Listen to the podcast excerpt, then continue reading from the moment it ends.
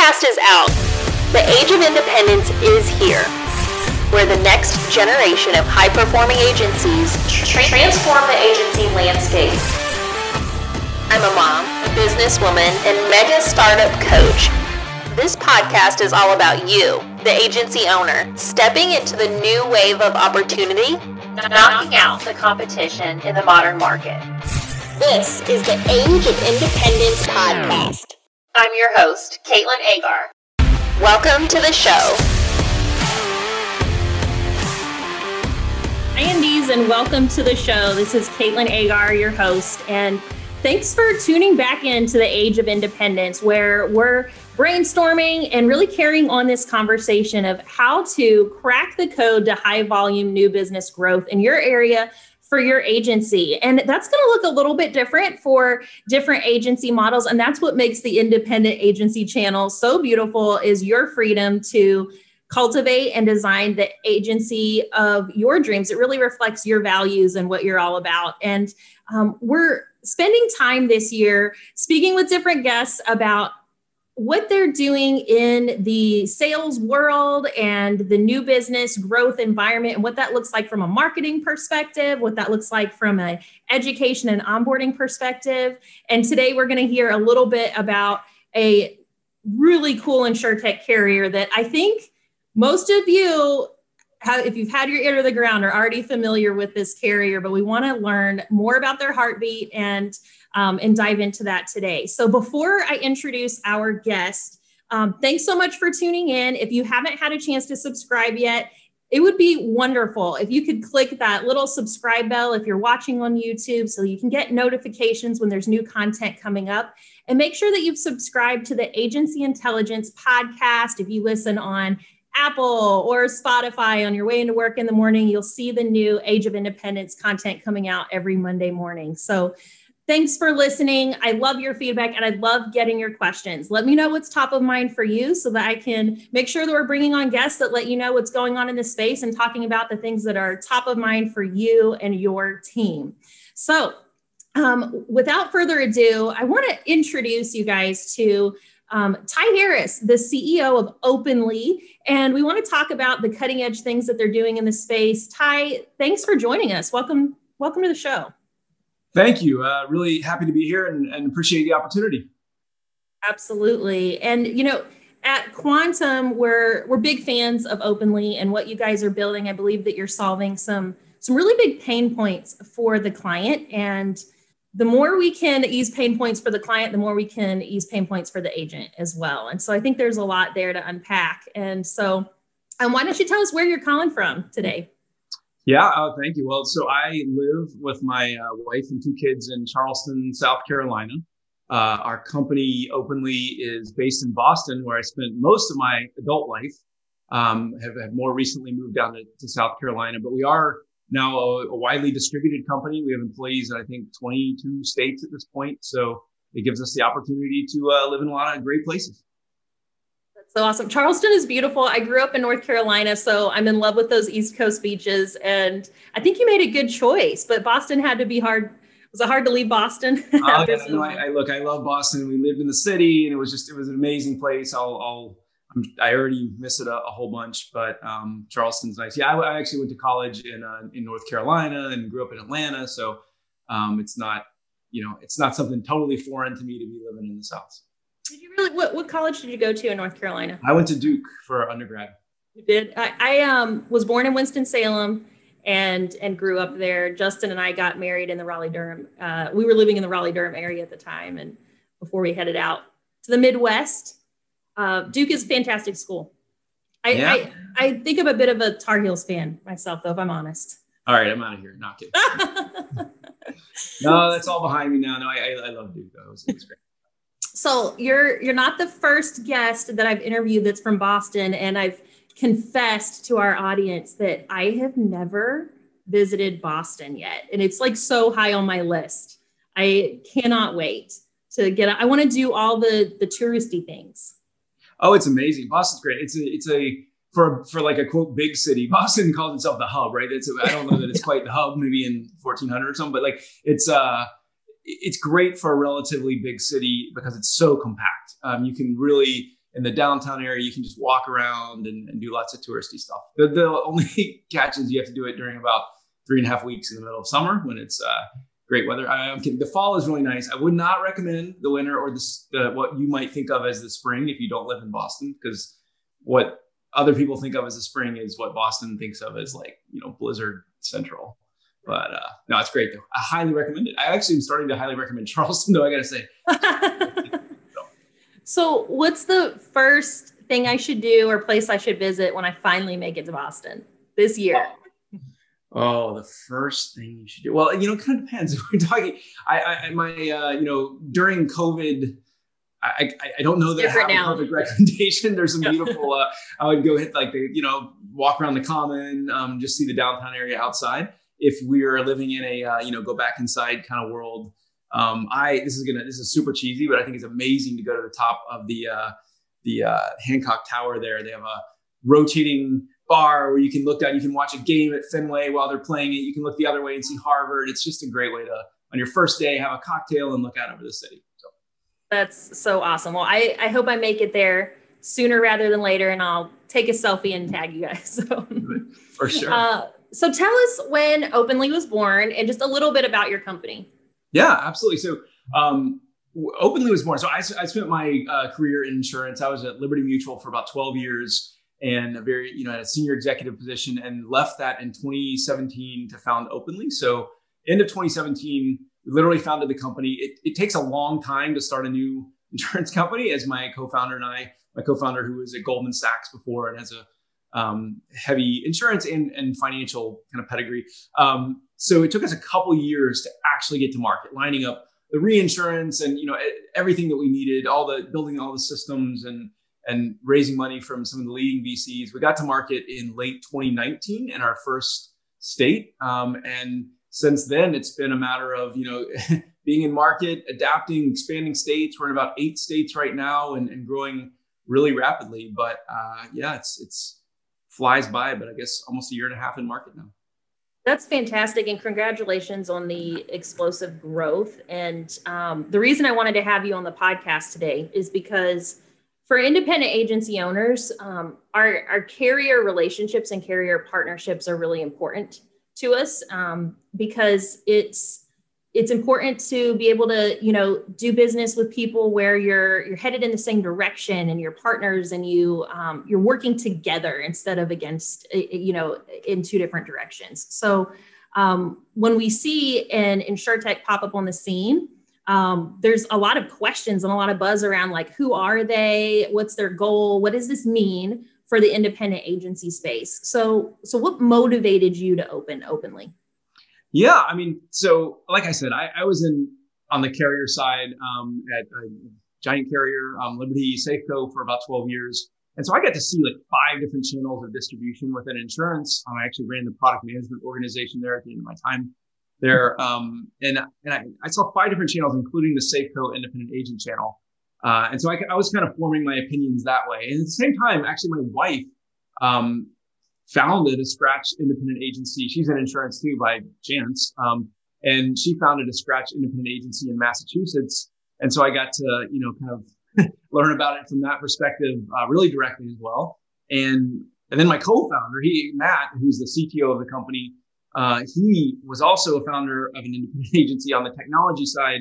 And so he saw that. So I think the two of us, Matt and I, really saw the, well, we deeply believe in the, I'll say the potential of the channel. I mean, of course, it's like the oldest channel, so you know, the extremely well established channel, but I think we, we see even looking forward and not even looking back, but we see amazing potential in the independent agency channel. But we also believe that the, a lot, this is, you, no statement is absolutely true in every case, but a lot of the investment that we saw from carriers in the US in general in technology and the latest and greatest products was more was often designed around a direct channel. So it's like, hey, we have this amazing product that we're gonna go direct to consumers. And that was obviously always the way you jump the solution you would jump to. Right. And we said, hey, let's build like this amazing insurtech carrier that is the next generation technology, the best product out there, et cetera. But instead of thinking we need to go direct with this, let's actually take this through the independent agency channel. And so Openly is built exclusively for the independent agency channel. We have no designs on um, taking the product directly to the consumer. It is explicitly designed to be built around the problems that we perceive and that were delved or, or that were delivered by carriers within the independent agency channel. So being exclusive to independent agent distribution as opposed to going direct to consumer, that really that puts the independent agent in an amazing spot with that carrier partnership um, because it it shows the value I think that you place on the role independent agents play in that conversation. Um, can you tell us a little bit about the product and give us a just a, a sneak peek for people who haven't had a chance to demo it yet? And um, yeah. I, I've, I've had a demo. I, I've seen it, and I, I was uh, pretty blown away. But I want to hear about it from your words first. Yeah, absolutely. Well, it's a highly te- technology enabled homeowners insurance product. So it's aimed at the what I would call sort of the mass affluent market segment. We'll write homes between two hundred thousand and three million dollars. The coverage itself is both quite luxurious in the sense of things like guaranteed replacement cost and open perils contents and high sublimits and things like that. It's also innovative in some ways we can we can get more into, but just the way that you can customize the coverage, the way that it removes some of the gotchas that I saw throughout my career in a standard homeowners contract. I would say it's it's this amazing coverage that's targeted at single family homeowners that could be primary, secondary, rental, whatnot, Airbnb, whatever. It's just an amazing product for that market segment. I already said it's explicitly through independent agents. So that's the second big component of it. And we're committed to meeting independent agents on whatever terms they want to quote and sell on. So we have a direct portal they can sell through. We're on some of the comp raters and, and rolling out more uh, this year, et cetera. And then um, the third component that's really important to understand is what it, what it, what we believe it revolutionizes right now is the ease and speed of quoting, selling, and servicing policies. And so, just as an example that, you can go in as an agent. You have a customer on the phone, and with a with their name, date of birth, and address, you can get to a bindable quote um, where we have ordered, you know, all the data that we need to. Um, it's not kind of a provisional quote and whatnot. You can also see that same quote if you go through the comparative rater. You'll see the exact same bindable quote. It's not going to change. You bridge over. Um, and so getting to that bindable, and then that's the beginning of the experience, and that takes about eight seconds in most cases. Um, then what we what our goal is is to say, hey, look, we've eliminated a lot of this time that an agent might normally spend entering redundant data that we're able to uh, find based on all these sources that we, we pull from online and we put through our proprietary models. And what we are hoping to do then is to free up time for the agent to counsel the customer, to give them advice on the coverage they need, uh, and to you know reassure them about their coverage choices. And so what you do is you get this bindable quote in eight seconds, and then you immediately move to this screen where there are these sliders, and you can customize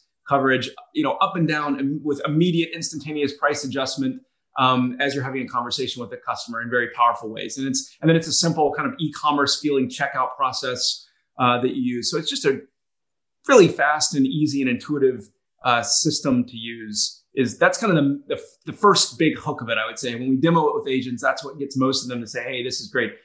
Even though I have enough carriers, I want to bring you on because I think I could use this. And then they they find they love us for other reasons as, as we move down the road um, and they start selling with us and interacting with us in other ways. But that's the initial hook, I'd say. When you say a uh, bindable quote quote through the rater that doesn't change, did I hear that right? You heard that correctly. And you want to know one way we do that? So, I mean, I know all the, I, am an actuary. I used to build, build rating models for you know big carriers um, and so you over time you learn everything about these rating models and what's important what's less important what's the you know what what could you possibly do to get rid of some of the subjectivity? And really that's that's what we've done in openly is we try to get rid of a lot of the subjectivity that goes in. And a big example of that is with just about every other carrier that i'm aware of a huge subjective rating factor is the coverage a limit that the customer chooses. And it's sort of a pain point all around, right? The mortgage lender may be saying, hey, we want you to insure to this market value, even though the home rebuild cost might be half that in a particular jurisdiction. Um, you got the customer might have their own opinion about what it is or isn't worth, and it's, you know, they don't understand replacement cost.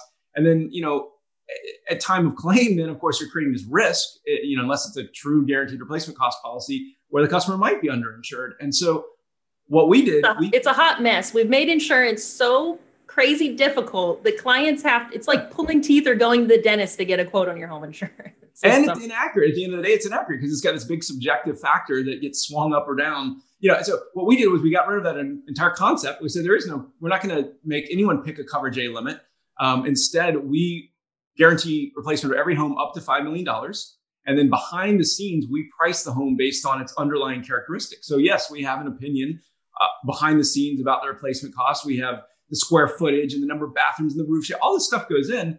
And it actually lands with a more accurate price with much less time consumption back and forth and a better claims experience in case, you know, in the sense of less risk for the customer and agent. So we're excited about that single innovation, which already enables, and then it also enables this bindable quote, right? Because there's no, you know, it's not like you bridge over and then you get the coverage A right. No, we've already built the RCE uh, that we believe, and you're not going to change that by bridging over. You're guaranteed to five million at that price. And this is so it, it, it's almost too good to be true. So I just want you to repeat that one last part again because I've seen it on the screen. But for those who can't see the coverages on the computer screen again, the dwelling coverage is guaranteed replacement cost up to Five How much again?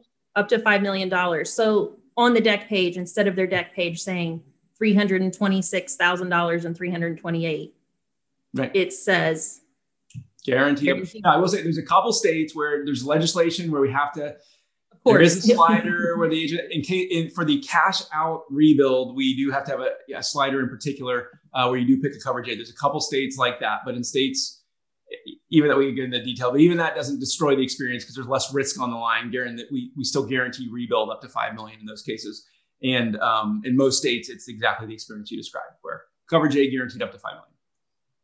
And it's it's so important that we get to the place one day where we can make insurance easier for clients to understand, so it's easier for them to make an informed decision that makes sense for their family, and but it, it, takes me back to when I first started selling insurance.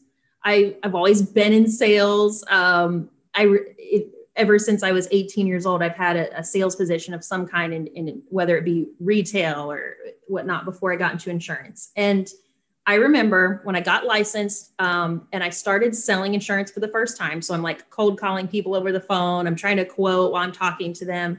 Um, and we were we were with a captive carrier at the time and I'm learning all of this for the first time. And I'm trying to make sure that I'm calculating the right number for the client. And I didn't want to mess up because I didn't want to overinsure them. I didn't want to underinsure them. And it took 20 minutes of having a really good conversation about their house to figure out what dwelling coverage they really needed.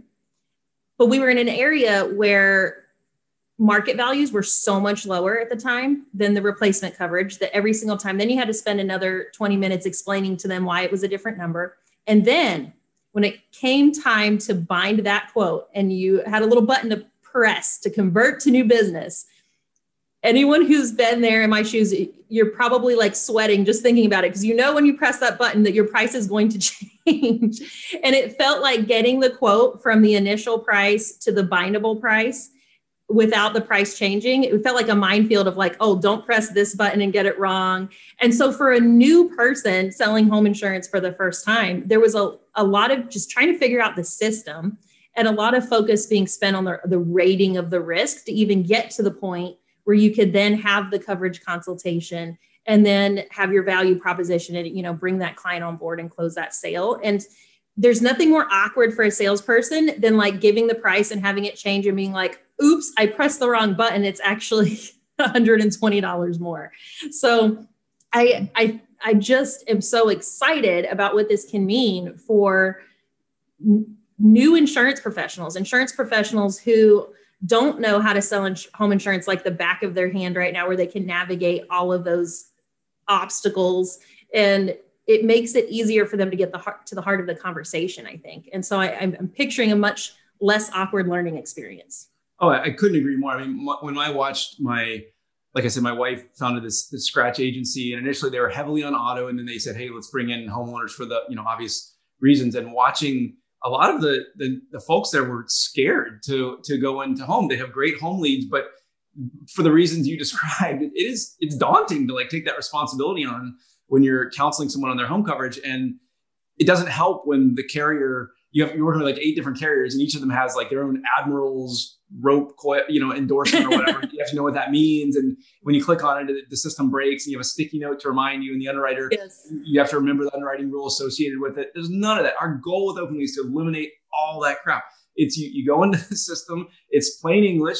You, if you don't understand the plain English, you click on a little thing and, a, and, a, and, an article comes up explaining it to you. You don't understand that. There's a there's a chat window there, and you type in, and within like 20 seconds, we'll, we'll, we'll have an underwriter talking to you about what that coverage means. Um, and yeah, you, the goal is that you shouldn't need to be trained. Now, we like to train people because we like to get them enthusiastic about the system, but anyone with an insurance license should be go able able to go into the Openly system and you know quote a uh, you know a million dollar home and you know it's, it's there there are you could fall into gotchas there. We allow you to dial the coverage C down to zero and right. like that. like you kind of would know you're doing it. It's there's not going to be some gotcha that you know a, a trained sales professional wouldn't um, wouldn't understand just because the carrier is set up funny. When you said um, you, um, not needing that that high level of training, it makes me think of an iPhone because when my grandma said like well what kind of cell phone should i get? I was like well i think you should get an iphone because even though it's like the cutting edge like you know thing it's really intuitive and it's really not that hard to use. And so my recommendation for her was to go ahead and go for it for that reason. You and so when you're trying out new technology for the first time if it's that intuitive that you don't need hours and hours and hours of tutorials i think it's just it's it's that moment where the technology becomes like the science and the art come together and you can focus on the purpose for why it's there to begin with. Yeah, and it's so funny because people tend to get that on the consumer side. So anyone who builds a, is it going to drive spend a lot on advertising, drive consumers to an insurance purchase website. I mean, it's it, it was bad at first, but it's getting better, and people understand. They'll have little chat bots now, and so you kind of get that someone who shops for insurance every five years needs something pretty intuitive to walk through. But I don't think carriers have made the same connection on the agency side. They say, well, they're professional agents. They could, but when you're an agent dealing with eight, again, eight carriers and it's, you know, jargon everywhere, that's, it's just not the case. Um, and, and, and the other, the, the real argument is like agents do this all day, every day. So if you can save them a little bit of time, that's way more impactful than saving a consumer some time when the consumer shops every five years directly. Let's say if you save an agent time on every quote they're doing every day, that's, that's more value add to the world. I think that the insurance products that will succeed as we look into the future are ones that are taking into account consumers' needs for sure, which we've done. But what about their wants and their lifestyle? What about their preferences? What about how they like to do business? What about how they uh, absorb and consume information? And so there's a beauty in that simplicity and being able to hand someone a product that makes sense for how they think and how they learn and the goal is that they end up with great protection on their house, right? The goal is that if the house burns down, that they're adequately protected and that they don't have um, any gaps in their coverage. So let's make it easy for them to get there. And so I think there, there's a, a lot to be said for that. When when you said eight seconds, I think we um, so when you you mentioned it's you know in eight seconds you can get a bindable rate. And how how much speedier that is than some of the old fashioned ways of quoting. But i think that if to an independent agent when we hear a, a, a speedy quote or an eight second quote we think about the carriers that are saying hey call us and save 16% in nine minutes and um, it, it makes us worried for the client it makes us worried that that kind of marketing is retraining the client to go about finding insurance solutions in a way that will set them up for failure. And so, how do we leverage a product that offers this eight second bindable rate in the way that sets the client up for success instead of just, oh, here, we spent eight seconds on this, take it or leave it?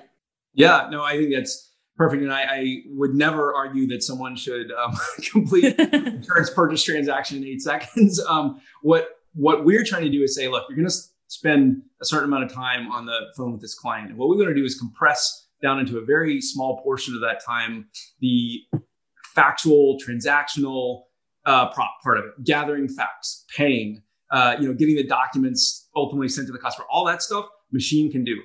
Cram that down into a little tiny bit of time, and then spend most of that time having a truly consultative conversation with the customer. I mean, yeah, I, have watched a lot of, you know, you're on the phone with somebody and you you you know you, you're not gonna they're not gonna put up with an hour long conversation about their home insurance, and so if it takes you you know 48 minutes to get to the first quote, you're you're gonna be rushed and like they're they're they're sick of it. They don't want to hear about the different options. Whereas if you can get to that first quote initially, then you you can even you know as you have this conversation with them about their needs and their life and and what they need, you can be using these sliders on your screen in, in real time or even chatting with an openly underwriter um, and, and just watching the price change and sort of formulating as you speak to them the, the packages that you think might make sense for them um, that have you know reasonable price points, et cetera. So I, I what I what I want to do is free up time for consultation, get rid of time that is spent on nonsense. Hey, loyal listeners, when you hear me say CAS certified, that means that we use them in our agency. Are you a local insurance agent looking to take your business to the next level? Write more business and see your agency succeed with NBS, aka Nationwide Brokerage Solutions. But like in today's world, we use these initials like it's cool because it is it's hip. At Nationwide Brokerage Solutions, they offer the challenges local agents face in the constantly changing market. That's why they offer a wide array of personal and commercial markets and policy options to help you meet the needs of your customers, no matter how unique they may be. With a team of experienced and dedicated professionals that provide you with the support and the guidance you need to see your agency succeed. Nationwide Brokerage Solutions is here to support you every step of the way. Don't you survive in the competitive insurance industry? Thrive with Nationwide Brokerage Solutions today. Get started today and learn more at nbsbrokerage.com. That's where you learn more. nbsbrokerage.com. CAS certified. I think that's so important with the I'm as a in my role at Quantum, I'm the director of education. So myself and the education team build out the the sales training and the conversations and our sales processes that we follow to help a client find that tailored custom fit for their family and what that looks like and what that sounds like. And so at Quantum for us, part of our sales process is what we call quoting live. And that means you've connected with this client, you said, "Great, you know, what has you looking to change insurance?" You begin this conversation but instead of gathering information, booking a callback, and hanging up the phone, you're keeping that conver- you're keeping the conversation going with the client. You are responding to their needs, building value, you're educating them, and you're holding a true consultation live with the client over the phone.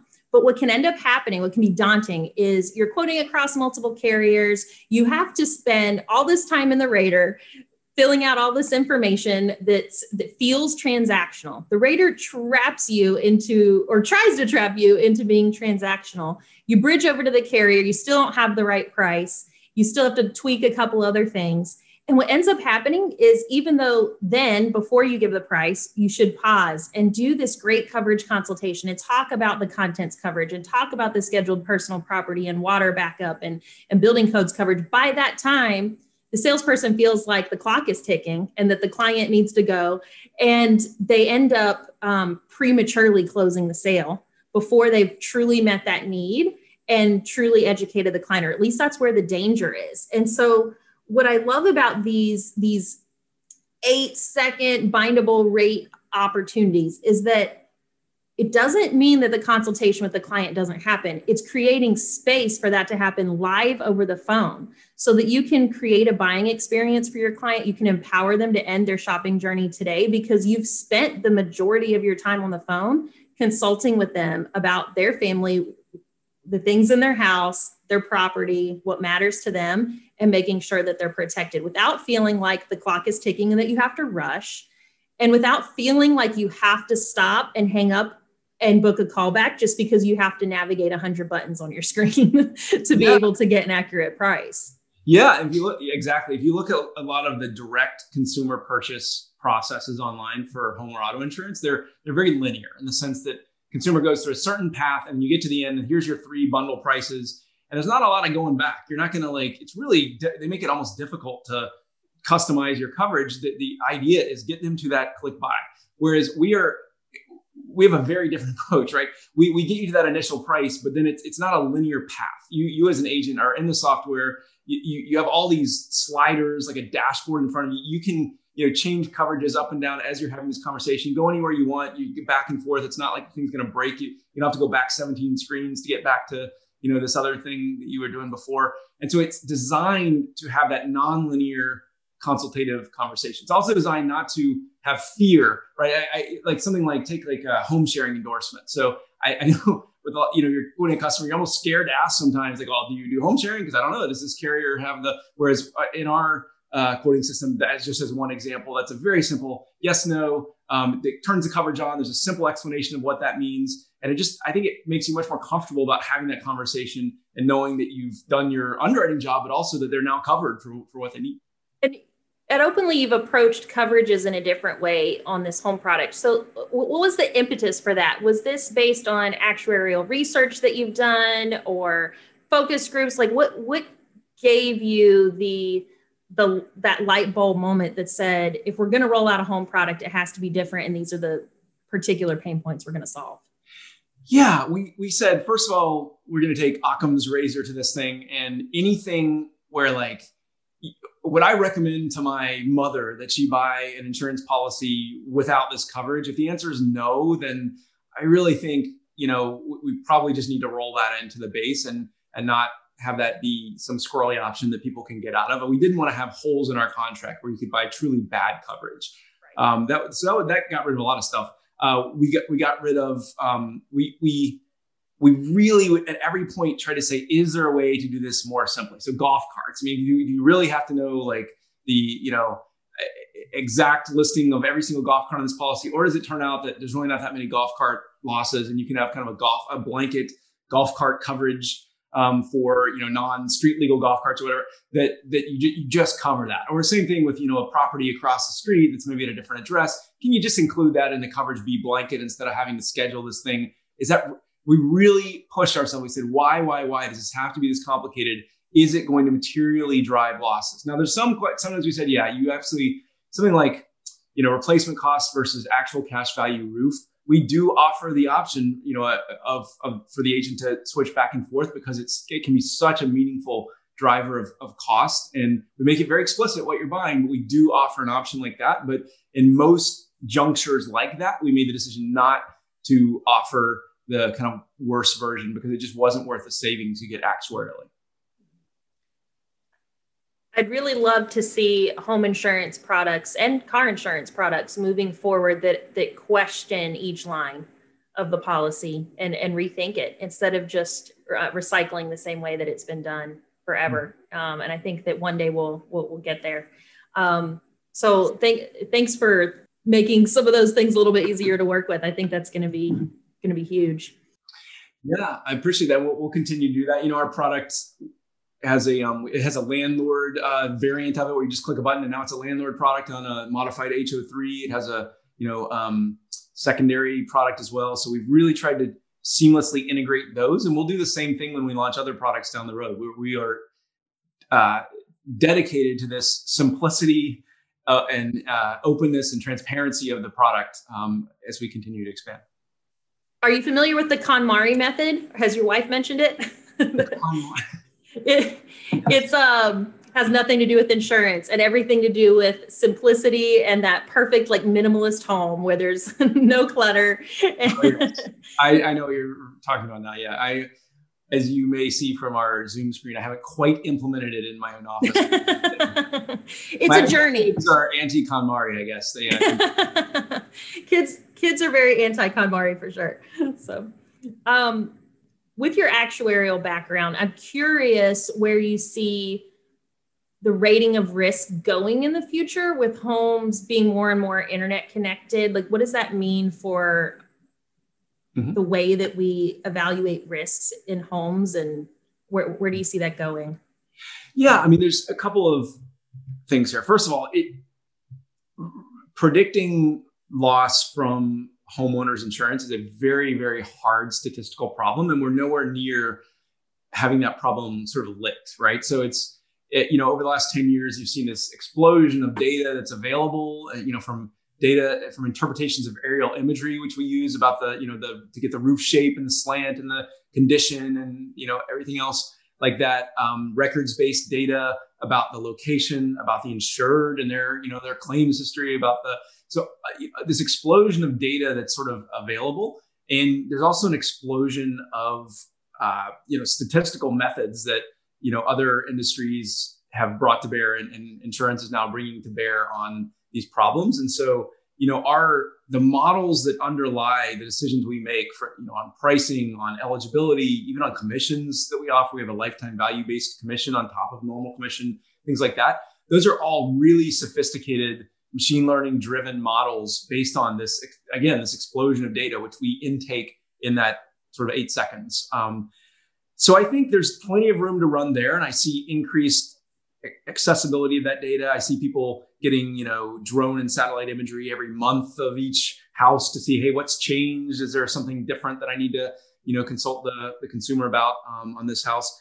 And then, you know, the, obviously the big a big question is to what extent will uh, connected devices in homes take hold of within insurance the way that sort of telematics devices on the auto side have. And I think the jury is to some degree out there. I think there's certainly a lot of value um, for the consumers in having connected devices in their home um, for the convenience and for the loss mitigation in many ways. I think I think it is an open scientific question. Uh, at what point will those devices be kind of fully subsidizable by insurance carriers? I think today you have a lot of carriers that are that are pushing them as a it's partly a research project. Um, I don't think anyone's yet crossed into you know the data we're gathering from these things makes it totally worth it um, but it's i have to believe there's a lot of interesting data that will, will come from those devices to, to supplement the stuff we are that's already available out there in the world outside the house right absolutely and you mentioned you have employees in 22 states and the ones that i've interacted with are so gung-ho about openly and all in and just totally so passionate about your mission so talk to us about that startup culture. Like, how did you get to the point where you build a team that's like so engaged and so like pulling in the same direction? Oh, it's it's we have an amazing team, and it, it's very much a bootstrap process where there's well, there were two of us in the beginning, and we had to hire one good person, and we said, all right, yes. And it and you you hire people, and then they hire some great people, and I've just that's in many ways the greatest success of Openly so far to me is that we built this organization that, like you said, is well, first of all, it's half very well evenly divided in terms of like insurance and technology. And I really think you need both. So we have some of the best software engineers and data scientists out there building the technical side, and then we have some amazing insurance people uh, who are you know on the insurance side, from you know underwriters and actuaries, and you know on the kind of the agent service side, on the sales and business development side. It's just the the the caliber of talent we've been able to attract, I think in part because we are a venture capital, you know, backed startup. We can say, hey, Google's Gradient Fund is a huge investor in us, and you know, these other like leading VCs that are believers in us, in addition to some insurers who have invested in us. So it's like, you know, this, this is this is a startupy place. It's not a 200 year old insurance company, and that's, you know, I think that's really uh, enabled us to attract amazing talent because I know that's not easy. I, I, don't take that for granted at all. How would you describe like the the team culture at Openly that you guys have created? Yeah, I mean, we we're heavily focused on integrity first. I mean, it's it, being in any financial services business, you have to be. We know that like if it's do the right thing, or you know, even at the expense of some money left on the table, we we absolutely it's not even a question. So that that's important to us. Um, and that can mean doing the right thing for the whole company as opposed to like your department of the company. That's really important to us. I actually see teamwork as it's kind of a variant of or an offshoot of integrity, where you're saying I'm it is my duty to do the best thing for the whole company as opposed to the best thing for like my area of the company. So we really reinforce that. And then we are a somewhat nerdy and curious bunch, I would say, compared with you know maybe we we, we we're, we're courteous to each other. We're, we're friendly and we have we have fun together. But we very much exercise first principles thinking. We do not come to a meeting and say, "Well, we should do it this way because so and so said" or whatever. That doesn't fly. It's like why, why, why, why, why. Until we you know pull on the string until we get to the bottom of why we do it this way. And if there's a good answer, great. If not, then let's let's do it a different way. Do you guys use personality assessments that rate for that uh, that analytical, logical uh, framework, or is it a little bit different when somebody joins openly?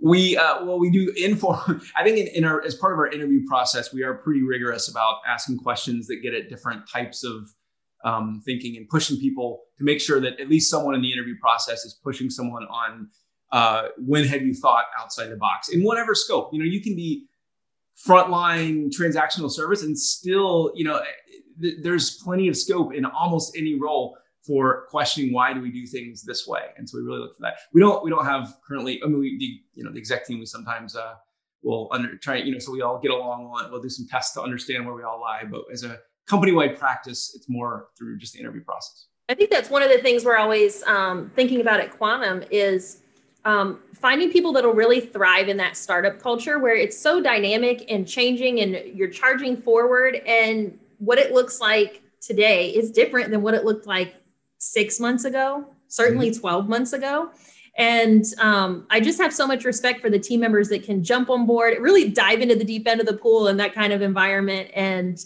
um, just swim with the, the pack think outside the box and be willing to embrace that kind of that kind of change and we're always questioning you know, it, you know, do we go this way or do we go that way? And so we've had some really dynamic team team conversations where we have those friendly debates about really really thinking critically about what the right moves are going to be because you're building something new and there's so much to test out. Uh, you're testing the waters. You're still in, you know, implementation phase and, and thinking through those hard problems. So, yeah, I mean, small companies have so many disadvantages against big companies, but that is absolutely one of the advantages you have is that you you can have this great culture like that when you're you're relatively small as opposed to a you know 50,000 person organization. It, it is a little bit easier. So what's the what's the heartbeat of openly when it comes down to it at the end of the day? Um, you could be on the beach in charleston. So what, what keeps you waking up every morning uh, still excited to do this? Oh man. I uh i I love just eh, my personality is such that I love just tackling new things and like I said, just getting to the bottom of a problem. And it can be a, it can be a huge problem, it can be a tiny problem. I can go down, I can spend two days talking about like or investigating with somebody why the you know the application signature workflow process needs to go that way or that way, and they'll get sick of me because I'll push on like, well, why would you do that? Why would you know why would we have it? So I, I just I, I love it when we encounter some problem. It could be um, across you know operational workflow or marketing or um, you know prediction of loss. I just I love um, getting in there and, and helping solve problems. And I also at this point, it, what's really exciting is that I, I love team building. And in the early days of Openly, it was all about there was there was team building, but it was also a lot about like building stuff personally between myself and my co-founder. And now we're getting to the point where we have enough, you know, we're VC backed and have enough traction, revenue, and money that we can hire world class people away from some of these big companies. And that is exciting to me to be building like this is going to be the next amazing insurance company, or it is amazing already, I think, but it's going to be the next big insurance company. And uh, to be building the team that I can now see running that and, and being part of that is awesome. Creating something new. Um, knowing that you're solving some of those huge pain points. And I think for, I don't want to speak for our audience because we have such a broad audience. We have captives that are thinking about going IA. We have independents who have um, commercial agencies, some that have personal lines. But a golden thread that I see is that the the agent wants to know that this client that they met at the Chamber of Commerce or in their community, or this person that they just got to know over the phone who told them how hard COVID was, they want them to walk away with coverage that's going to be there when those sucky things in life happen that are horrible. And they they want to be able to follow up on when they pro- promise this person. But they they also have this business that they're creating where they're putting their whole identity into this small business that they're cultivating they're growing every day they're building their team.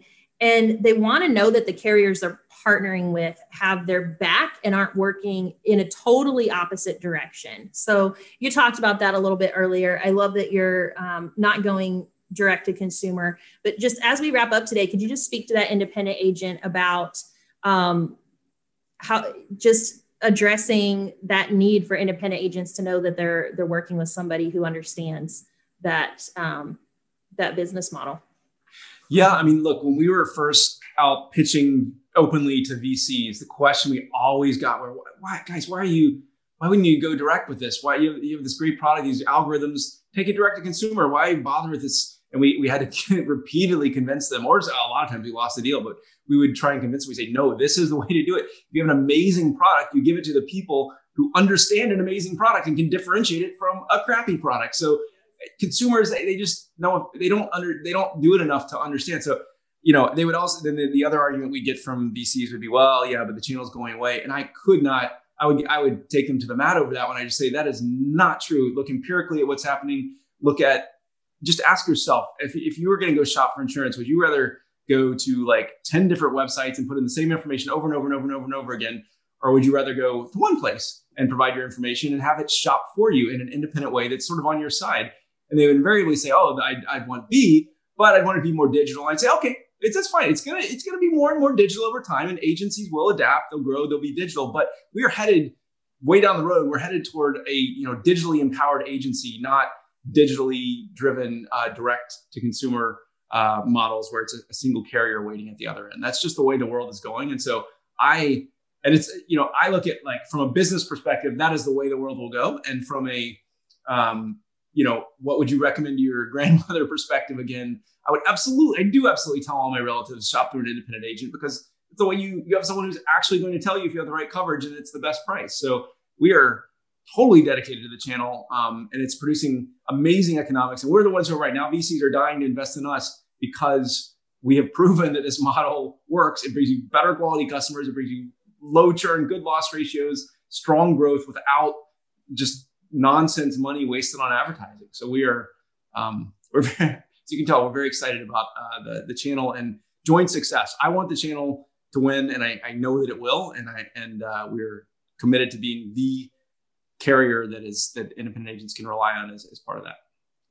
It's really heartening to hear. And so um, it's really neat to see that there are solutions coming out in the insurtech space that are going to make it easier to protect clients, easier to grow businesses. And um, it's neat to see somebody coming out that, that gets that. And um, we agree at Quantum, we, we don't see the, the, the distribution point dying off. We, we think that clients deserve and want to be able to speak with someone that knows what they're talking about and who can make it an easier process for them than if they did it themselves with a better end result. And mm-hmm. um, the cool thing about it is that when independent agents succeed, there's a huge ripple effect in their community because of the jobs that they're bringing on board in their office, the clients that they're serving, the networking they do with other businesses in the community. And there's just so much potential there to have a really huge positive impact. So, um, thanks for pulling back the curtain a little bit, letting us get to know openly a little bit more. Um, can you tell us um, anything that is around the corner for openly or that you'd like to update us on before we wrap up? Yeah, I mean, look, we're in, um, like I said, we're in about eight states right now. We'll be in 20 to 25 into this year. We'll be countrywide in 2022. Um, there'll be more products on down the road, you know, um, you know, probably an auto product in 20, it's, it's a little while, but early 2023, late 2022. Um, we're expanding onto new raters every day. So um, we, we are actively pushing and pushing and pushing. Um, and we are welcoming new agents who are, who are a fit, right? Who have the kinds of, you know, customer segments that we're, we're going after right now. Um, but we would love to hear from folks out there who, who are interested in talking to us. We, we promise we will be urgent as a startup should be, um, or as a early stage company should be uh, with you and um, in responding to you, I should say. Um, and go to openly.com and we'd, we'd love to be in touch.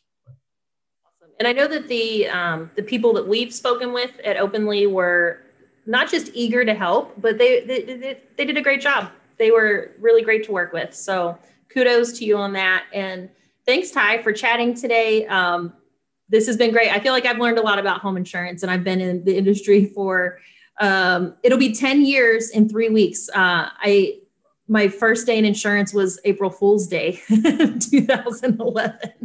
Wow. So quite quite the day to choose to get into insurance. well, congratulations on that, and, and, thank you for having me. And also, um, you know, to your listeners out there who are already working with Openly, thank you so much. Um, this is, you know, obviously just an amazing journey for us that wouldn't be possible without you all putting your your, your faith in us. So thank you. Absolutely, agents. Um, this show is all about you, your agency, brainstorming ideas together and just continuing this conversation about how to grow and scale your agency in the modern market without losing the heart and soul of your agency, your team, what, what you've worked so hard to build, but just increasing that tool set that'll enable you to go to battle in that digital world. And so, um, thanks for tuning in. Make sure you take a sec to hit subscribe. We'll have another episode coming out um, next Monday. Um, just so grateful for all the awesome guests that we've had on the show and reach out. Let us know what questions you have about Openly, what questions you have for Ty and his team. Be sure to go to their website and check it out. And um, we'll definitely have to stay tuned and watch all of the exciting things that Openly is going to achieve over the future. Um, agents, this is Caitlin Agar and Ty Harris signing off. Talk to you next time.